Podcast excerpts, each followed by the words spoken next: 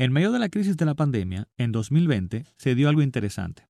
Adicional al problema de salud, muchas personas vivieron momentos muy duros en sus finanzas. Sin embargo, aquellos que tenían activos, que tenían inversiones, vieron su patrimonio crecer. A dos años del inicio de esta pandemia, tenemos una inflación importante, que no parece será de corto plazo como se pensó inicialmente, y muchos economistas comentan que todavía no estamos exentos de más impactos negativos a la economía. Frente a este panorama, considero que invertir nunca ha sido tan importante como ahora. En este episodio te explico por qué. Acompáñame. Hola, yo soy Ramón Lidanzo y esto es Yo Puedo Invertir Podcast, donde te llevo información para alcanzar tus metas financieras a través de la inversión y buen manejo de tus finanzas. Bueno, si has escuchado el podcast antes, o por lo menos por el nombre, te imaginarás de que de lo que hablo, mi tema central, pues son las inversiones. Y esto de las inversiones regularmente eh, se asocia con solo el futuro, con el retiro o en el peor de los casos con hacerse rico rápido. Y también he tocado en otros episodios pasados que hay muchos mitos sobre invertir, como por ejemplo que es solo para millonarios o muy complicado, etc. Lo que hace a mucha gente pensar que invertir no es para todos, o peor, que no todos necesitamos invertir.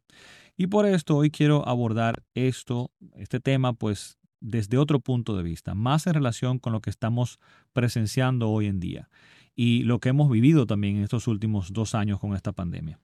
Porque entiendo que esto, la pandemia, lo que hemos vivido, ha reflejado la necesidad de, de invertir, digamos, desde otra perspectiva.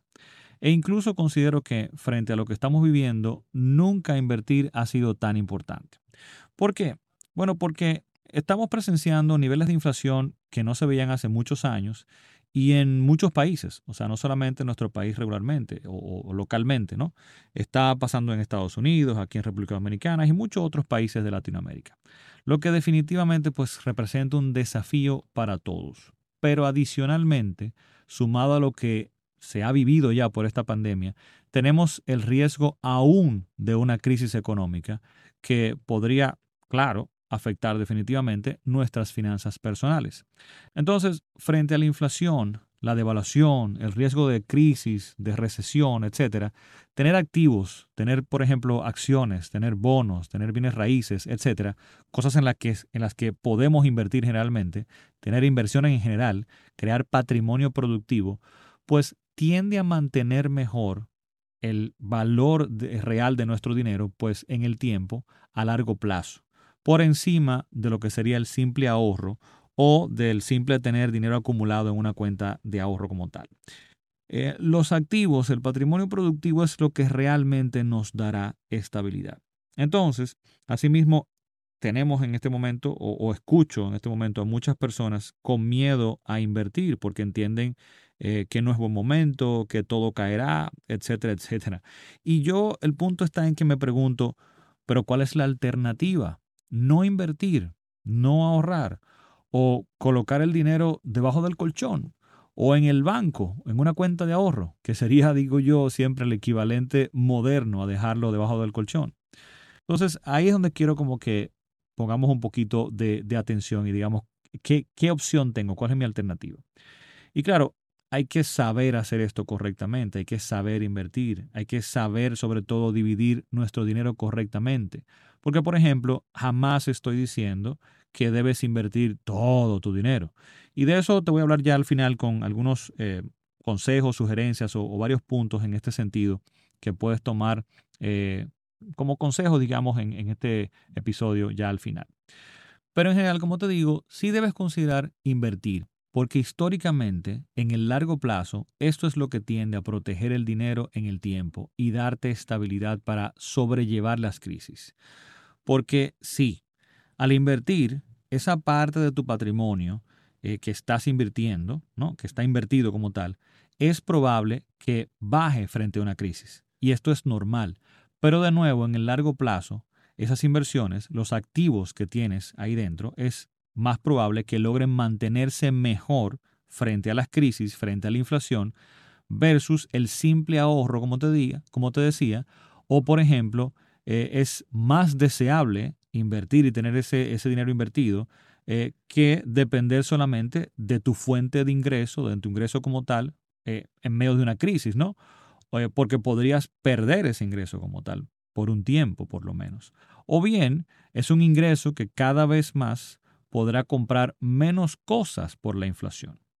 Porque veamos, por ejemplo, lo que pasó en medio de la crisis de la pandemia y aún muchas personas pues sufren hoy. Quien tenía un fondo de emergencia, quien tenía inversiones, logró estar más tranquilo y sobrepasarlo, pues con menos estrés y menos incertidumbre. Logró incluso quizás aprovechar oportunidades y al final, luego de todo, en ese año 2020 y el siguiente 2021, ¿no? Hasta logró ver crecer su patrimonio una vez que ya todo se tranquilizó, porque las inversiones crecieron en respuesta a la inflación y demás.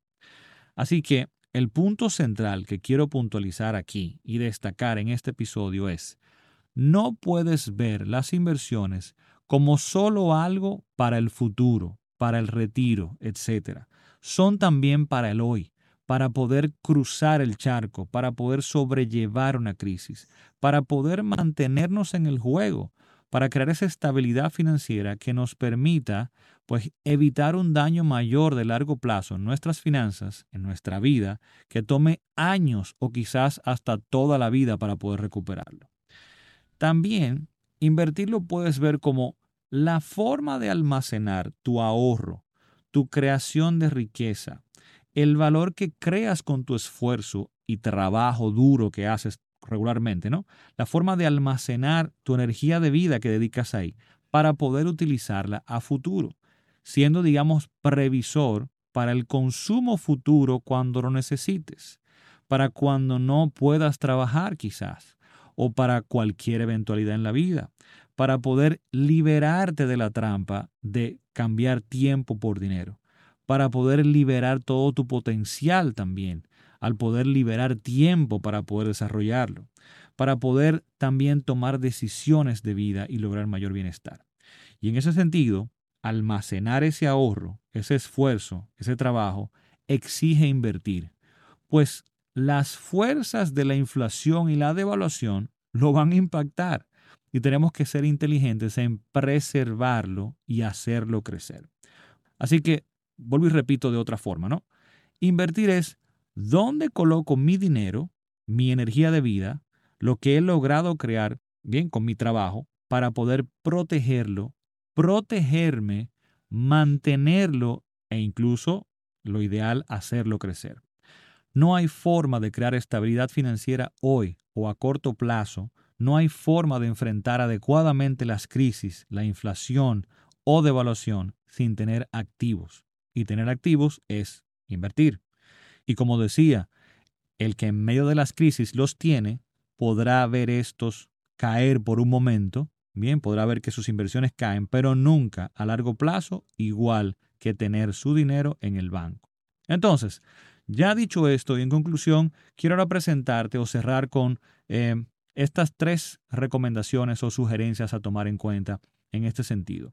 Número uno, debes dividir correctamente tu dinero, lograr, digo yo, diversificar tu capital. Porque como decía, la idea no es invertirlo todo. Debes tener un fondo de emergencia, acorde a tus necesidades. Debes tener reservas o inversiones de corto plazo para otros objetivos puntuales, para tus compromisos próximos de vida, como por ejemplo la educación de tus hijos, el cambio del carro, etc. Para estos dos puntos también podemos invertir, o sea, hay forma de seleccionar productos acordes a esas necesidades, de dónde mantener ese fondo de emergencia que logra protegerlo lo mejor de la inflación y que esté también disponible a la mano para cualquier eventualidad. Luego que tienes eso, entonces también puedes aparte tener inversiones de largo plazo para crear y proteger ese patrimonio a futuro. Número dos, es momento actualmente, ¿no? De prepararse. Ya la pandemia demostró lo importante de estar preparado, de tener, por ejemplo, ese fondo de emergencia, etc. Entonces, mientras todo lo actual, mientras todo el panorama actual se desenvuelve y se acomoda, luego de esta pandemia, pues es tiempo de ser prudentes, quizá incluso de ser austeros, para lograr ahorrar más y, evidentemente, saber dónde colocarlo. Y número tres, al invertir tu dinero para largo plazo, esa otra parte que es ya de creación de patrimonio y estabilidad financiera futura, debes diversificar correctamente. Y esto es lo que hablamos de no tener solo un tipo de inversión, ¿no? Sino es conocer los productos locales de tu economía, luego explorar, diversificar también fuera de tu país, tener quizá acciones, bonos, bienes raíces. Y cuando tú escuchas este tipo de cosas, tú, dices, bueno, pero yo no tengo tanto dinero y eso es para millonarios o es muy complejo y demás. Sin embargo, hoy en día es extremadamente fácil de hacerlo, incluso desde tu computador, desde un celular incluso. Si quieres conocer más sobre esto, por ejemplo, de cómo hacerlo y, qué tan fácil puede ser, pues yo te invito a que me sigas a través de Instagram, de Facebook y de YouTube como Yo Puedo Invertir. Y regularmente en mi perfil de Instagram vas a encontrar en mi bio un enlace a una clase gratis de inversión donde explico esto. Y si no estuviera ahí, pues perfectamente también puedes escribirme por mensaje directo y preguntarme y te lo paso inmediatamente ese enlace para que puedas registrarte gratis. Bien, pues solo recordarte que todas las semanas tengo episodios de este podcast al que puedes registrarte en tu plataforma favorita, como puede ser Apple Podcast, Google Podcast, Spotify, etcétera, etcétera. Así que, sin más, nos escucharemos la próxima semana. Bye bye.